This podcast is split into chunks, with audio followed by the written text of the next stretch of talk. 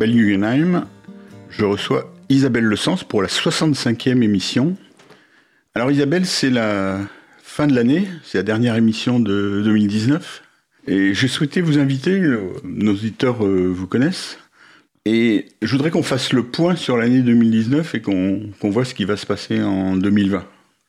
Hein, vous, tenez un blog, isabelleelvélo.fr, et euh, bah, vous vous tenez un peu au courant de l'actualité, donc euh, je pense que vous êtes bien placé pour euh, regarder derrière nous.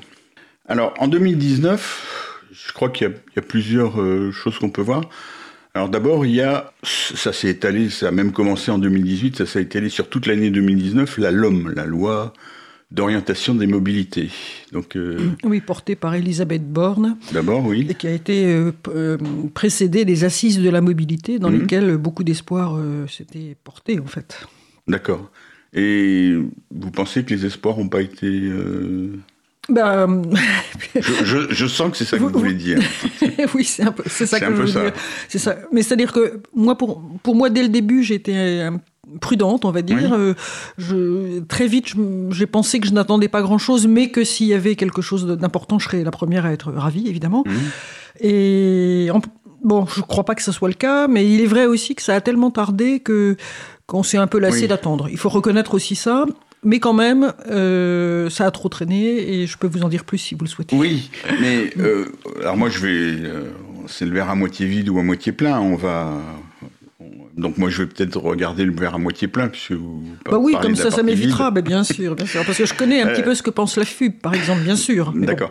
Alors, euh, ce qu'on peut dire quand même, c'est que la LOM, donc, elle, elle, remplace en quelque sorte la LOTI, comme on dit, la loi d'orientation des transports intérieurs de 1982. Mmh. Et, et la LOM est également une loi d'orientation, normalement. Oui, et je, le précise parce que ça n'est pas une loi d'orientation, en fait, mais, ça, mais elle s'appelle d'orientation. Qu'est-ce que vous voulez dire par là? Bah, elle, elle légifère sur un tas de petits points euh, techniques précis, oui, mais euh, très éparpillés, mais ça c'est ma critique et donc on va attendre. D'accord, mais d'un autre côté, euh, justement, la LOTI, quand on la regarde, qui donc orientait, qui était une loi d'orientation et qui orientait, elle ne parle absolument pas du vélo. C'est-à-dire que le vélo, à l'époque, n'était pas du tout considéré comme un mode de déplacement. Oui, il faut savoir respecter les cadences historiques. Oui, c'est ça. Il n'en reste pas moins que la LOM, dès son article alors 3, je crois, mm. mais en tout cas tout au début, tout au début, affirmait que les citoyens avaient le droit de choisir leur mode de déplacement, de déplacement ce qui voulait dire que il ne fallait pas qu'il soit obligatoire d'aller en voiture, en clair. Hein. D'accord. Oui, mais à l'époque, c'était euh, voiture euh, versus euh, transport en commun. c'est un, peu ça. On disait les transports en commun, c'est aussi noble que la voiture. Euh, oui, enfin, je ne sais pas si on disait que c'était aussi noble, parce qu'en fait, les transports en commun, c'était souvent l'objet qu'on mettait euh, pour relier les cités au, centre-ville, quand on s'était rendu compte que tous les prolétaires n'avaient pas de voiture, en gros, et, hmm. notamment euh, pas les épouses. Quoi. Mais, oui. Enfin, bon, ça, ça, posait le, transport en commun comme solution au, fait que tout le monde n'avait pas de voiture. C'est un peu ça. Hein. C'est vrai, mais la rédaction ouvrait la porte tout de même euh, au vélo. Enfin, les cyclistes, nous l'avions remarqué en tout cas. D'accord.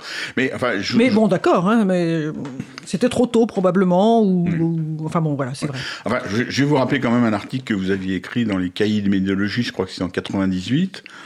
Euh... Et le numéro 5 en tout cas.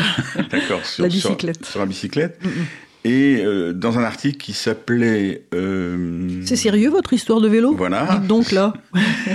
et qui rappelait que à l'époque, les, vous parliez d'un congrès en 1990 où euh, tous les, les, représentants étrangers parlaient de quatre modes de déplacement. Oui.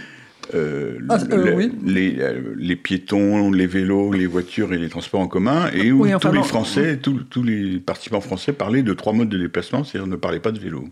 Absolument, et c'était euh, ça, avait sauté aux yeux complètement de quelques participants. Ça s'appelait Vivre et circuler en ville, hein, ce congrès. Euh, les quelques participants français avertis, nous étions, euh, je sais plus, 5-6. Alors on s'était réunis un petit peu à part pour pour se communiquer cet affolement qu'on avait vu et on avait pris la parole. Enfin, en, fait, c'est moi qui avais pris la parole parce que j'avais été délégué pour le faire. Mais... Mhm. Alors là, c'est là que je reviens à mon verre à moitié plein de la LOM, de la loi d'orientation des mobilités. Là, c'est plus le cas quand même. Le vélo est quand même tout à fait considéré comme un mode de déplacement. Alors ça, c'est vrai, ça a été souligné, euh, mais c'est vrai à condition de lire attentivement un texte de loi qui n'est à peu près pas lisible par qui que ce soit. Ça n'apparaît pas dans les fondamentaux. Il n'y a pas de fondamentaux d'ailleurs. Hein, ça, c'est bien simple. Euh, c'est le reproche presque majeur que je ferai moi à cette loi, c'est qu'il n'y a, pas de principe affirmé euh, euh, et qui soit en lien avec les évolutions historiques finalement. Bah, Est-ce que ça ne veut pas dire que c'est implicite quand même? Ben, L'implicite ne suffit absolument pas. Et d'ailleurs, on le sait bien parce qu'on voit avec quel art la LOM, euh, la, la, LOR, euh, la LOTI, pardon, et la LOR aussi d'ailleurs, a été détournée. C'est facile de détourner des textes de loi, etc. Donc si les choses ne sont pas dites en clair, c'est pas la peine. Quoi. Alors, Il faut un peu de courage quand même. On va revenir, à l'homme. Alors, vous avez cité la LOR, on va dire pour nos auditeurs, c'est la loi sur euh, l'utilisation rationnelle euh, de l'énergie, c'est la loi Lepage. Hein, oui, sur l'air et l'utilisation rationnelle de l'énergie euh, de, 1996 qui a été un peu un intermédiaire entre les deux, qui ne parle pas spécialement de déplacement, qui est plus large, mais qui oui, oui, oui, mais qui était quand même pareil des avancées réelles, mm. tout en étant trop timide, parce que le fruit de de rapport de force finalement mm. et de négociation. Alors, on, va sortir de, de, strictement la, la LOM, mais c'est un rapport. Donc, est-ce qu'on peut dire qu'aujourd'hui, euh, euh, fin 2019, le vélo est enfin devenu un mode de déplacement reconnu. Ah bah, ça, c'est absolument certain, mmh. et je ne suis pas sûr que la loi soit en soit la seule cause. Je suis très prudente dans, mon, dans ma façon de, me, de le dire. Mmh. Euh, évidemment, on, pense tous à ces 80, 95, la, la, où le, où le, vélo a, a, a, explosé oui, mais... euh, à Paris, et à Paris notamment, mmh. euh, parce que je suis parisienne aussi, mmh. évidemment, c'est plus facile à voir, mais et, et là c'est encore plus quoi. Donc c'est mmh. euh, mais est-ce qu'on des événements extérieurs qui sont souvent déclencheurs, et ça on le sait d'ailleurs d'une façon générale. Hein. Mais est-ce qu'on peut dire que depuis 1995, le vélo est apparu progressivement et a pris de plus en plus de place, mais que c'est en fait en 2019 euh, qu'il est reconnu comme un mode de déplacement réel. Eh bien, c'est bien possible. Hein ça, se pourrait bien, oui. Et vous parliez de 1995, où il y a eu des grèves qui ont favorisé le vélo. Il y en a eu encore en 2003. Chaque fois, il y a eu une augmentation importante du nombre de cyclistes. Mais chaque fois, dans les médias, quand on parlait du vélo, c'était euh, plutôt en, souriant. Euh, c'est un mode de déplacement pittoresque. Euh, éventuellement, vous pouvez prendre le vélo. Et là, maintenant, bah, on l'a vu avec les grèves qui ont lieu depuis, euh, euh, depuis le début du mois de décembre. quand les journaux parlent des différentes manières de se déplacer pour faire face à cette grève, bah, ils, citent le vélo et pas de manière anecdotique. Absolument. Et, et aussi, ils citent aussi les, vélos en libre service, parce qu'il faut quand même rappeler qu'ils ont joué un rôle assez important dans l'avènement du, de, l'idée du vélo euh, dans la société française, hein, quand même. Les, Jean-Claude Decaux, hein, hmm. les, premiers en tout cas. Euh, C'est-à-dire les vélos, mais, les Mais c'est vrai, et d'ailleurs, le Parisien a, fait un plan des, des distances et des temps à parcourir à pied et très vite, et deux jours après peut-être, enfin, euh, dans la foulée, le vélo, et c'est fort, c'est très fort et c'est très juste, c'est très bien. Pour les gens qui ne sont pas cyclistes, c'est spectaculaire de s'apercevoir. Oui, et, et, moi aussi, moi, moi hmm. qui suis cycliste, j'ai je, valide les itinéraires que je prends. Ils y mhm. sont. C'est formidable, vraiment. Bon, donc il y a une, vraie évolution. Sans doute, oui. Et alors, on, l'a vu aussi, il y a aussi le nombre de cyclistes qui a explosé. Oui, oui. Et euh, qui, valide deux choses. C'est que pour euh, que les gens se mettent au vélo, il y a plusieurs méthodes. J'en vois trois, moi, hein, qu'on a expérimenté à Paris. Allons-y. Alors, il y a la mise en place de, de vélos en libre service. Hein. on a vu qu'en 2007 à Paris, comme ça a été le cas en 2005 à Lyon, il y a eu une explosion du nombre de cyclistes ne serait-ce que parce que le vélo, a, le, ça a validé le fait que des gens en costard cravate ou, oui, c'est ça. En, ou en tailleur euh, montent sur des vélos. Il y a évidemment une petite nuance à apporter, c'est que le, la, ville euh, du, du Vélib, pour mmh. résumer, euh, n'est pas transformée par l'existence du Vélib, alors que la, que la ville est transformée par l'existence du cycliste, parce que le cycliste organise sa vie en fonction du fait qu'il est cycliste, mmh, alors que le vélibeur, c'est le vélib pour lui est une option parmi l'ensemble du choix des, qui, qui est très riche des modes de, de déplacement. Absolument, mais par contre, non, l'intérêt du vélib, je pense, c'est que ça a permis à des gens euh, qui ne se seraient pas acheté un vélo pour se mettre au vélo, de l'essayer une fois, deux fois, et, puis, et puis ça, ça, entre guillemets, c'était une sorte sorte de leurre, si on veut, mais enfin, je le dis pas de façon péjorative, mais, on a vu des vélos, quoi, même si c'était pas mm. des cyclistes à la rigueur au sens euh, ontologique des choses. Euh, en tout cas, c'était quand même des, deux roues sans moteur, etc. Alors, je disais, il y a trois moyens de faire augmenter le nombre de vélos. Donc, d'une part, c'est de leur mettre à disposition des vélos en libre service. La deuxième, c'est la grève des transports en commun. Bien sûr. Hein, qui a bien marché. Donc en 95, on ne mesurait pas, mais en 2003, par exemple, alors la grève a eu lieu au, printemps. Euh, elle a commencé au début du mois de mai, elle a duré à peu près tout le, tout le mois de mai. C'est bizarre parce qu'elle a, elle a disparu. Tout le monde se rappelle 95 et, 2003 a, été aussi spectaculaire. Mais là, ça a été mesuré. Et à Paris, par exemple, c'est plus 31% en 2003 par rapport en 2002, qui sont dus exclusivement, enfin presque exclusivement à la à la grève. Donc la, grève des transports publics, c'est une bonne manière de faire monter.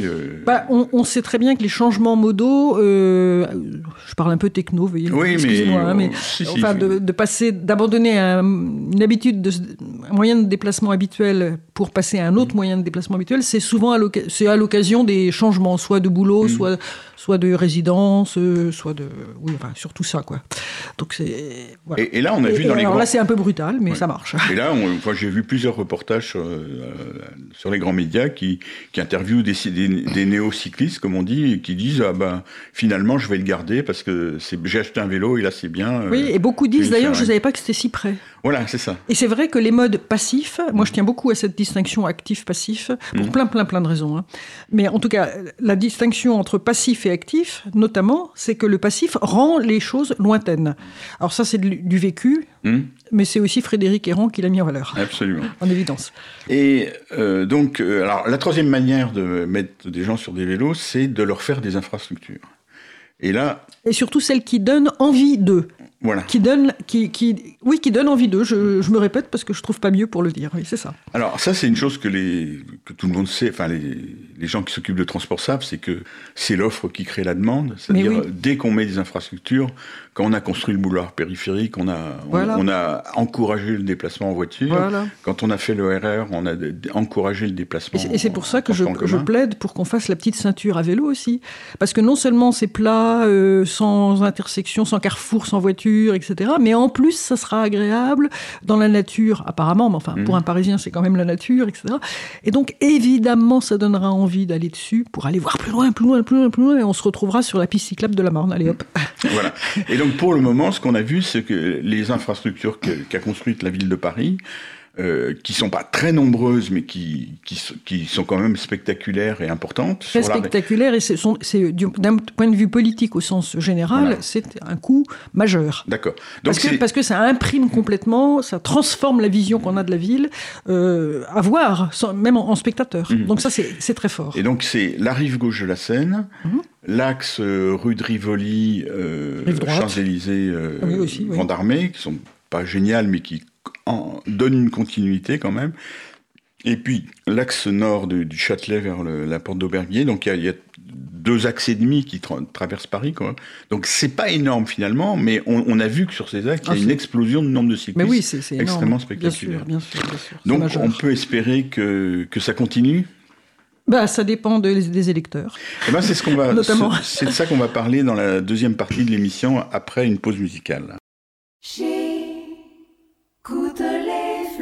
respirer, j'entends les arbres parler et la terre se remuer. La pluie va recommencer.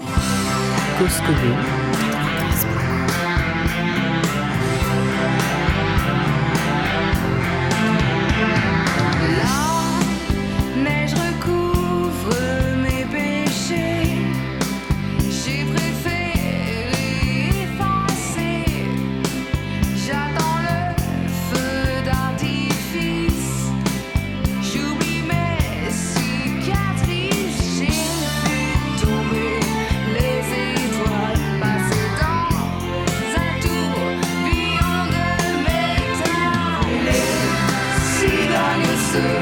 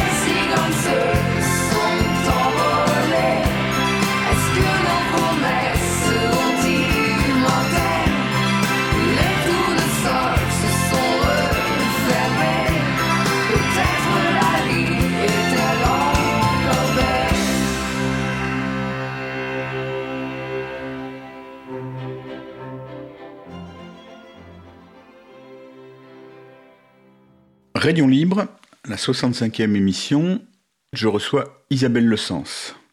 Alors Isabelle, donc on a fait le point en 2019, puis maintenant on va se projeter dans l'avenir. Alors tout à l'heure, je, rappelais que vous tenez un blog, euh, isabelleelvélo.fr. Alors une autre chose importante, c'est que vous êtes... Euh, conseillère municipale dans le 15e arrondissement de Paris, oui. Voilà. Euh, j'ai dit conseillère municipale, conseillère d'arrondissement. Conseillère d'arrondissement. C'est important parce que. Oui, absolument. Ça change beaucoup de choses. Vous n'êtes pas conseillère de Paris. Non. Et euh, donc, vous êtes une élue arrondissement. votre titre exact, vous êtes délégué euh, Alors, mobilité active et à l'espace public. Voilà. Et euh, donc, vous, vous vous occupez d'un. En, particulier de vélo, mais pas, mais pas seulement, au niveau de, de, votre arrondissement.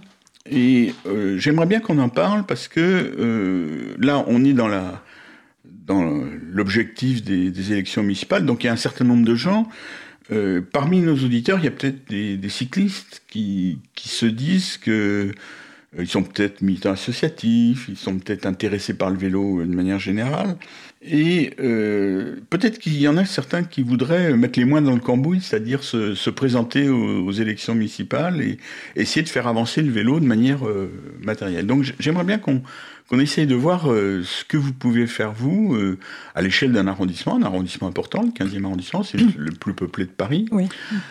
Euh, donc vous avez la chance d'avoir un maire qui est favorable au vélo, Écoutez, franchement, sinon on pourrait pas, ça serait pas jouable. Mm. Euh, c'est quand même le maire qui fait la politique de son arrondissement. Hein. Voilà, mais euh, ben, un certain nombre de ses administrés ne euh, sont pas forcément favorables au vélo. certains sont automobilistes et... Bien sûr, ils sont l'humanité normale, hein, les, administrés. Il y a, bien sûr, il y a de tout. Alors, on va rappeler d'abord une chose quand même, c'est que à Paris, la répartition des responsabilités est claire toutes les décisions se prennent à la mairie de Paris. C'est-à-dire, c'est. Oui, toutes les grandes décisions, en tout cas, se prennent à la mairie de Paris. Et, c'est vrai que, et par contre, dans le détail, euh, le rôle des élus locaux, mmh. euh, peut être important, euh, bien que non officiel dans la plupart des cas. Voilà, ce qu'il y a, c'est en fait, vous, vous avez juste un pouvoir d'influence, mais il peut être important. Bah, il peut avoir quand même pas mal d'importance. D'abord, le, maire peut demander des choses, insister pour une mmh. virgule, si on veut, insister pour en obtenir, euh, mmh. insister pour que ce qui a été promis soit fait. Euh, ou, à l'inverse, il, peut essayer de s'y opposer, de freiner. Ou de freiner, mmh. voilà. Et puis il peut euh, faire évoluer les projets aussi. ça a été le cas, nous, beaucoup. Hein. mais par exemple, le plan vélo de la ville de Paris, mmh. il a été réalisé à peu près à 50% sur l'ensemble du programme. Bon. Mais n'empêche que dans le 15e, il a été réalisé à 100%. bon, bah euh, voilà, c'est un exemple. Hein. Oui, d'accord. Alors, il n'y a, quand même pas grand-chose dans le 15e, malheureusement. Hein. Bah, il y a quand même des choses extrêmement stratégiques, c'est bien gentil. Euh, mais euh, si, il y a beaucoup. non, mais je voudrais qu'on parle d'un exemple précis, c'est la rue Le Courbe. Oui. Parce que c'est là où je pense que nos auditeurs peuvent comprendre ce que peut faire un élu d'arrondissement. Euh, alors, expliquez-nous ce que vous avez fait, ce qui était possible de faire, ce qui, bah, était, ça a, ce qui a été difficile. Alors, bah, euh, déjà, euh, ça, ça n'a pas été si difficile que ça. Dans les demandes que nous avons formulées, parce que les arrondissements étaient invités à formuler des demandes. Déjà, les arrondissements n'ont pas tous de formuler des demandes, certainement pas. Nous, on a formulé des demandes très élaborées. Et notamment, il y avait la rue Le Courbe. Et mmh. ça, si je ne l'avais pas demandé, et si j'avais pas été là, d'ailleurs, ça, n'aurait jamais été fait, en fait, parce que ça bousculait beaucoup de choses. C'était quand même euh, très fort, hmm. symboliquement, mais réellement aussi. Alors, redisons-le, il s'agissait de créer un contresens cyclable sur l'ensemble de la rue Le Courbe. Qui traverse tout l'arrondissement, oui, c'est ça, et qui est très structurante, en fait. Voilà. D'une part pour les gens du 15e, mais aussi pour les cyclistes qui viennent de... Bah, de, toutes les banlieues, hein, euh, oui, Vanves, euh, ici hmm. les Moulineaux, bien sûr, etc. Oui, oui même Boulogne-Billancourt, en fait. Hein. Donc, cette, cette demande a été mise au, plan vélo de la ville de Paris. Voilà. Et, donc, on a réalisé ce contresens. Mm. Et globalement. Mais, ensuite, de quoi le, conseil municipal aurait si serait peut-être, si ça n'avait pas été proposé par nous et si j'avais pas été là pour expliquer à mes collègues élus et, mm. à, l'ensemble de l'équipe en quoi euh, c'était bien utile, en, quoi j'étais sûr de mon, affaire, etc peut-être que euh, on aurait vraiment traîné les pieds parce que ça bouleversait beaucoup de choses. Et puis on a eu beaucoup d'opposition au départ, mmh. notamment des rez-de-chaussée pour ne pas les nommer, mais c'est les commerçants, on le sait bien, hein. bah, qui, maintenant d'ailleurs nous remercient. Mais bon, passons. C'est-à-dire, ils sont contents, ils sont aperçus que c'est un avantage pour eux Oui. C'est-à-dire qu'ils ont des clients qui viennent à vélo ah, ça, Non, ça, je ne crois pas qu'on sache encore grand-chose là-dessus.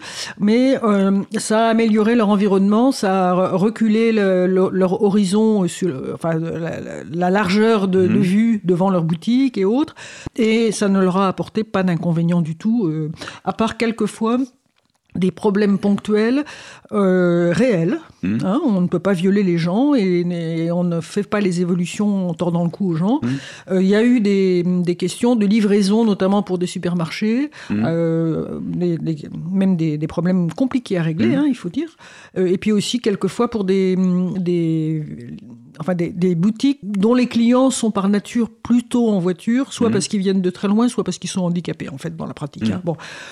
Donc tout ça, c'est des problèmes euh, ponctuels qu'il fallait regarder de très près, ce que nous avons fait. D'accord. Et, ça, euh, et, ça, ça s'il n'y avait pas eu euh, un élu responsable de ces questions-là, ça n'aurait pas été fait, et il y aurait beaucoup de mécontentement encore. Et alors que là, on a, on a en fait réglé tous les problèmes. D'accord. Alors, ça veut dire quoi? Ça veut dire que vous avez été voir les commerçants?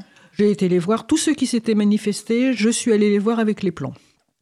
Et j'ai les regardé avec eux, tout. Mm. Et on a regardé ensemble exactement quel était le problème, qu'est-ce qu'on pouvait faire, est-ce que cette solution pourrait convenir, etc.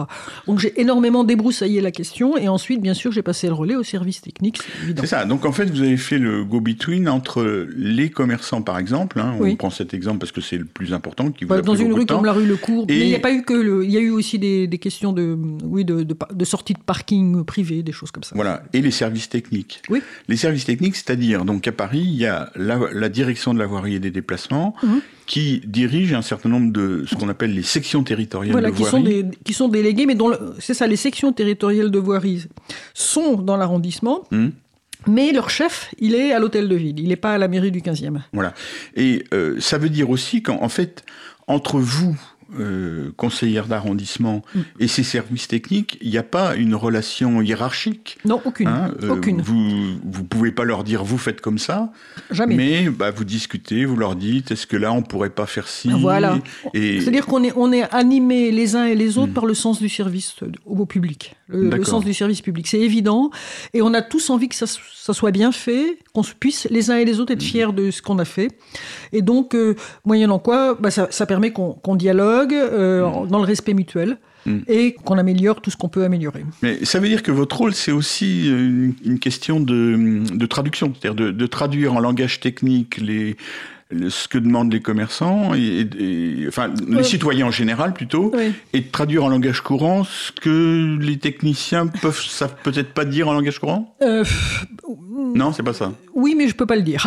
non, c'est-à-dire qu'en fait, les élus sont quand même pas censés faire de propositions techniques, et je, m'efforce de ne pas le faire, même s'il se trouve que je connais un peu quand même hmm. les affaires, mais ça aide aussi que je, je m'y connaisse, bien sûr. Hmm. Mais enfin, chacun sa responsabilité. Moi, je, je me fais l'écho euh, du vécu des citoyens, que je dis plutôt en français qu'en technique. Même si quelquefois ça peut m'échapper, mais hmm. au contraire, je veille à ne pas parler trop techno. D'accord. Enfin, donc c'est quand même une question de langage, de, hmm. discussion. Euh. Ah oui, complètement. Alors, ceci dit, on, va continuer sur l'exemple de la rue cours, parce qu'un certain nombre de cyclistes font remarquer, à mon avis à juste titre, qu'il y a une partie qui est sur le trottoir oui, c'est un bon exemple. Et que cette partie-là est pas très satisfaisante. Et alors, qu'est-ce que vous avez pu faire, ne pas faire Alors, premièrement, je dirais, c'est finalement, ça passe pas si mal, et c'est moins pire, comme on dit, que ce que je pouvais craindre, mmh. parce que j'étais tout à fait opposé. Mhm. J'ai tenté de m'opposer à cette solution que j'ai fini par accepter en me disant il vaut mieux passer que, que casser. Mhm. Il fallait absolument la faire en entier, quitte à y revenir plus tard. Bon, ça c'est une chose. Mais euh, bah, ce qui s'est produit en fait, c'est que euh, il y avait euh, un couloir de bus étroit à cet endroit-là et qu'il a été élargi, alors que moi j'ai suggéré qu'on n'en fasse pas carrément de couloir de bus, mhm. parce que c'est le début de la rue et qu'il n'était pas je crois, je pense toujours, pas indispensable à cet mmh. endroit-là du tout, parce qu'il fallait arbitrer, parce que l'espace est, limité. Bon. Mmh. Et il y avait aussi que euh, il était euh, trop tôt dans l'histoire euh, des mentalités pour envisager une seconde, même pas une seconde, d'enlever le stationnement au moins d'un des deux côtés. Mmh. C'est comme ça, c'est la vie, c'est voilà. Moyennant quoi, bah, il n'y avait plus assez de place, tout mhm. simplement. Et donc, il a fallu euh, trouver cette cote mal taillée qui est de faire passer euh, la piste cyclable euh, donc sur le trottoir. Alors c'est assez bien délimité, mais tout de même c'est quand même au niveau du trottoir, ça c'est le terme technique, hein, au niveau du mhm. trottoir. Bon, mais quand j'ai effectivement proposé que, puisque nous n'avions pas la place pour tout, peut-être pouvait-on se contenter d'un couloir de bus étroit comme avant, ou pas du, ou de l'enlever même complètement. Là, j'aurais pu me faire assassiner carrément. Mhm. Euh, c'est trop tôt, c'est un tabou. Les, couloirs de bus, c'est sacré. Bon, mhm. bah, à partir de là, je l'ai accepté puisque c'était sacré. Bon, j'y peux rien. Hein. Euh, et, en me disant, bah, on verra plus tard, et, puis on tirera les enseignements, mhm. et, puis de toute façon, ça passe. Et sincèrement, finalement, ça se passe plutôt bien. Et, d'ailleurs, je dois dire que, finalement, les, enfin, je retire le finalement, mais les commerçants, je trouve, jouent bien le jeu de la piste cyclable. Ils la respectent. À cet mm. endroit-là où elle est en danger, hein, en fait. D'accord. Alors, ça valide quand même, euh, effectivement, ce que vous et moi savons depuis longtemps, c'est qu'il y a certaines évolutions qui se font progressivement, qu'il faut aller un tout petit peu plus vite que la musique, mais pas trop. C'est-à-dire, pas être trop en Par exemple, moi j'étais visionnaire, il faut être visionnaire quand on est élu. Mm. J'étais visionnaire parce que je savais que cette piste aurait du succès. Mm. Je le savais à 100%. Euh, et je ne pouvais pas dire 100%, alors je disais à 98%, mais enfin, je, le savais quand même. Bon, il y avait que moi qui le savais. Ça a marché du premier coup, même avant qu'elle soit finie, elle était envahie. Enfin bon, c'est tout. Donc il faut être visionnaire, mais en même temps, on ne peut pas brutaliser les citoyens. Merci Isabelle Le Sens. On va terminer sur cette note optimiste et on va espérer qu'un certain nombre de cyclistes euh, se mettront dans les équipes, euh, dans les candidats euh, qui vont postuler dans les différentes mairies. Hein. Là, on parlait de la mairie de Paris parce que c'est des trucs importants, y compris donc dans les arrondissements, également au niveau central s'il y en a quelques-uns qui seront, qui soient adjoints au maire, euh, mais également dans les dans les communes euh, un petit peu partout en région parisienne et en France. Vive le vélo. C'était Rayon Libre, la 65e. Je recevais Isabelle Le Sens, Olivier Této Manette.